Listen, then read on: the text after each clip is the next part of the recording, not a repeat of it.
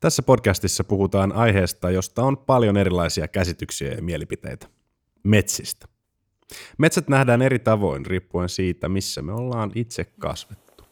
Mutta onhan se aika liikuttavaa, kun belgialainen puhuu metsistä ja se on sitten semmoinen 24, jossa kasvaa ehkä 20 puuta. Mm-hmm. Joka et kyllä ymmärtää sen, miksi hän on sitten hämmentynyt, kun hän tulee tämmöiseen metsään ja sitten hänelle sanotaan, että me ei nyt anneta tätä metsää hakata. Niin, me puhutaan eurooppalaisista, mutta ennen kaikkea suomalaista metsistä ja siitä, miten niitä oikein kannattaa hoitaa ja käyttää. Ja mihin tarkoituksiin. EASAC eli Euroopan tiedeakatemioiden yhteistyöjärjestö nimittäin julkaisi keväällä 2017 metsien monikäyttöisyyttä ja kestävää kehitystä käsittelevän raportin. Tutkimusta johti suomalainen tiedeakatemia yhdessä laajan monitieteisen asiantuntijaryhmän kanssa. Me haastateltiin tutkimuksen johtajaa Jaana Beckiä. Joo, mä oon Jaana Beck, professori, ja mun ala on metsien ja ilmakehän vuorovaikutukset. Ja me ollaan Janne Soisalon-Soininen ja Mari Suunto. Me ajettiin Beckin kanssa Fiskarsin Horsmajärven alueelle, jätettiin Land Rover lukitsematta ja lähdettiin kävelemään metsään. Niin meidän oma ajatus oli, että me mennään johonkin ikiaikaiseen aarniometsään, mutta ihan tavallista talousmetsää se kuulemma oli. Tämä on suhteellisen koskematonta, mutta kyllähän tästä iästä näkee, että kyllä tämä on talousmetsä. Ei tämä ole ikimetsää siinä mielessä, että täällä ei olisi 100 vuoteen käyty. Totuus on, että luonnontilasta metsää meillä on oikeastaan tosi vähän.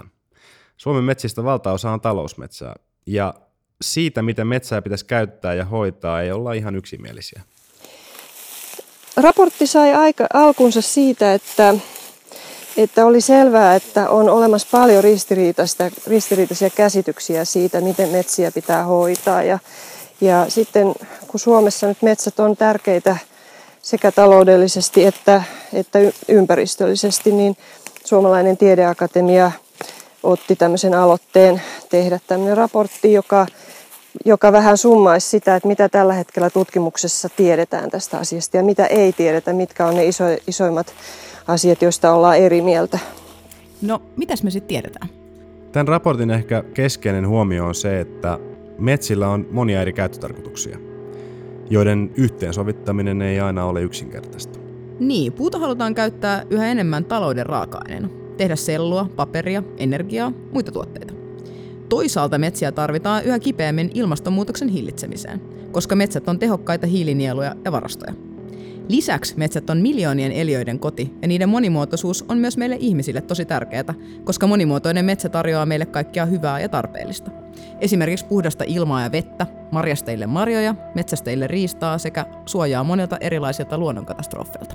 Tämä raportti luo katsauksen siihen, miten metsää voitaisiin hyödyntää kestävästi sillä tavalla, että nämä Marin luettelemat käyttötarkoitukset voisivat elää rinnakkain.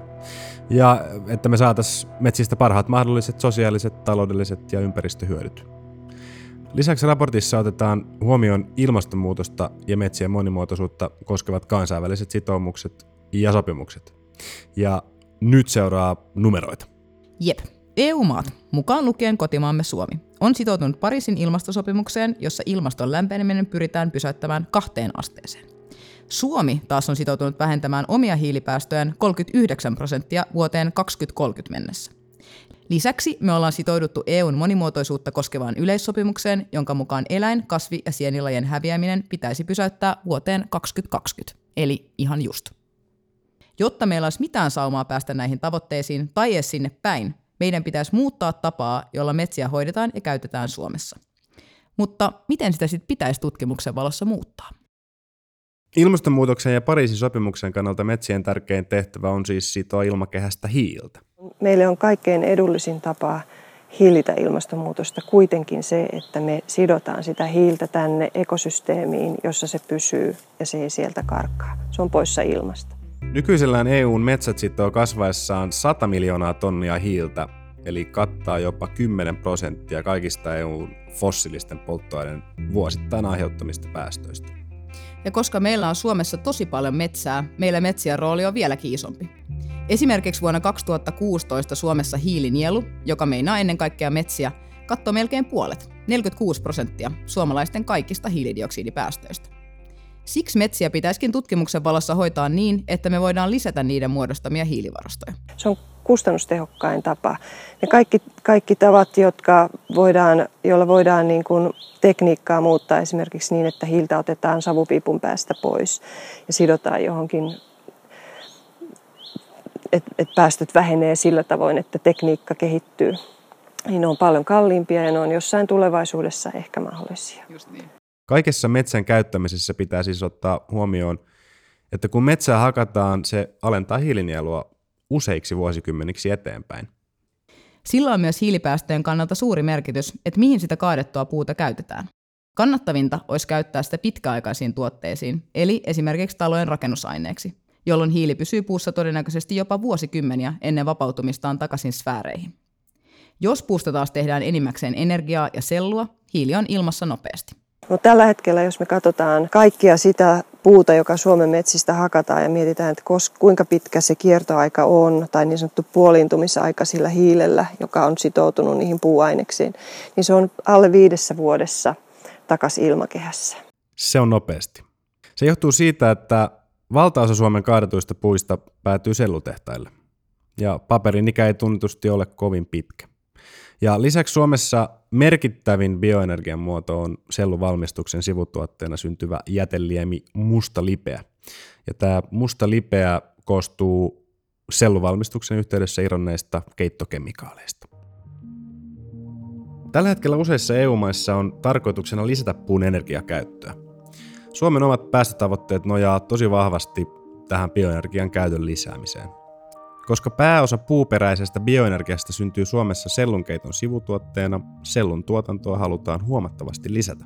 Tässä on sellainen ajatus, että ilmastonmuutosta voitaisiin hillitä käyttämällä puuta energiana fossiilisten sijasta. Puusta puhutaan hiilineutraalina energiana, koska puuta voidaan istuttaa samalla kun niitä kaadetaan ja metsä kasvaa takaisin. Ongelma tässä vaan on se, että ilmastonmuutos vaatii nopeita toimia ja puu kasvaa hitaasti. Näin juuri. Se hiilineutraalisuuskäsite, josta paljon puhutaan, että metsien käyttö on hiilineutraalia, niin siinä raportissa tuotiin hyvin selvästi esille se, että se ei suinkaan ole juuri näin. Juuri sen takia, että jos se puu poltetaan saman tien, kun se otetaan sieltä metsästä, niin se hiili vapautuu välittömästi ilmaan. Plus, että siellä metsässä alkaa prosessit, jotka vapauttaa sitä hiiltä myöskin sieltä metsästä. Eli saadaan kaksinkertainen päästö tavallaan aikaan, jos toimitaan oikein hullulla tavalla. Siksi tämän raportin mukaan kansallisesti ei kannattaisi tehdä sellaista politiikkaa, jossa julkisia verorahoja suunnataan metsien bioenergiakäytön tukemiseen. Sen sijaan kansantalouksia voitaisiin ohjata niin sanotulla Cleaner Earns, Polluter Pays -periaatteella, jossa saastuttamisesta seuraa sanktio ja hiilen varastoinnista tai hiilinielujen kasvattamisesta taas palkittaisiin. Tällaisen periaatteen mukaan esimerkiksi suomalaisille metsänomistajille voitaisiin maksaa siitä, että ne pitävät metsänsä pystyssä hiilivarastoina. Tällainen systeemi on jo käytössä, esimerkiksi Uudessa-Seelannissa. Beckin mukaan yhteisen eurooppalaisen metsäpolitiikan luominen on tosi haasteellista. Euroopassa ei ole olemassa yhtä yhtenäistä käsitystä metsä. Et meillä on niin erilaisia historioita tällä metsällä ja metsän hoidolla, että me ei voida puhua yleisesti eurooppalaisista metsistä. Ja tämähän on tietysti siellä poliittisessa keskustelussa se iso kysymys, että miksi te ette anna sitä hakata, kun teillä on näin paljon puuta, jota voisi hakata. Niin, miksei me voida hakata huoletta metsää, kun tällä kerran on sitä niin paljon? Mä en sano, että sitä ei saa hakata. Mä oon sitä mieltä, että sitä täytyy käyttää järkevästi erilaisiin tarkoituksiin. Ja meidän täytyy vaan pystyä sovittamaan yhteen nämä eri käyttömuodot. Koska myös suomalaiset metsät on äärimmäisen tärkeitä, paitsi raaka-aineena, myös hiilivarastoina ja lajien elinympäristön säilyttämisen kannalta. Monikäyttöisyys, sen raportin nimessäkin on multifunctionality, eli erilaiset käyttötarkoitukset metsille niin pitää ottaa huomioon, ja ne voidaan ottaa huomioon samanaikaisesti, kun suunnitellaan tehokkaasti. On mahdollista tehdä jatkuvapeitteistä metsänhoitoa, joka tarkoittaa sitä, että ei mennä avohakkuisiin, vaan otetaan sieltä tästäkin metsästä, otettaisiin nyt nämä isoimmat puut pois, jolloin tänne jää sitten pieniä puita kasvamaan. Tänne voi tulla näiden isojen puiden jättämiin aukkoihin uusia taimia. ja se metsä pysyy koko ajan peitteisenä. Se koko ajan pysyy hiilen sitojana. Siellä ei tule sitä tilannetta, että sieltä alkaa vapautua valtavat määrät hiiltä maasta. Ja sitten toisaalta se, että monia eri puulajeja viljelemällä, niin me pystytään myöskin sitten turvaamaan sitä riskien hallintaa siinä mielessä, että meillä ei ole enää sitä niin kuin yksipuolista monokulttuuria. Se turvaa myös monimuotoisuutta ja biodiversiteettiä. Et näitä eri tapoja yhdistelemällä ei ole olemassa yhtä sapluunaa, joka sopii kaikille.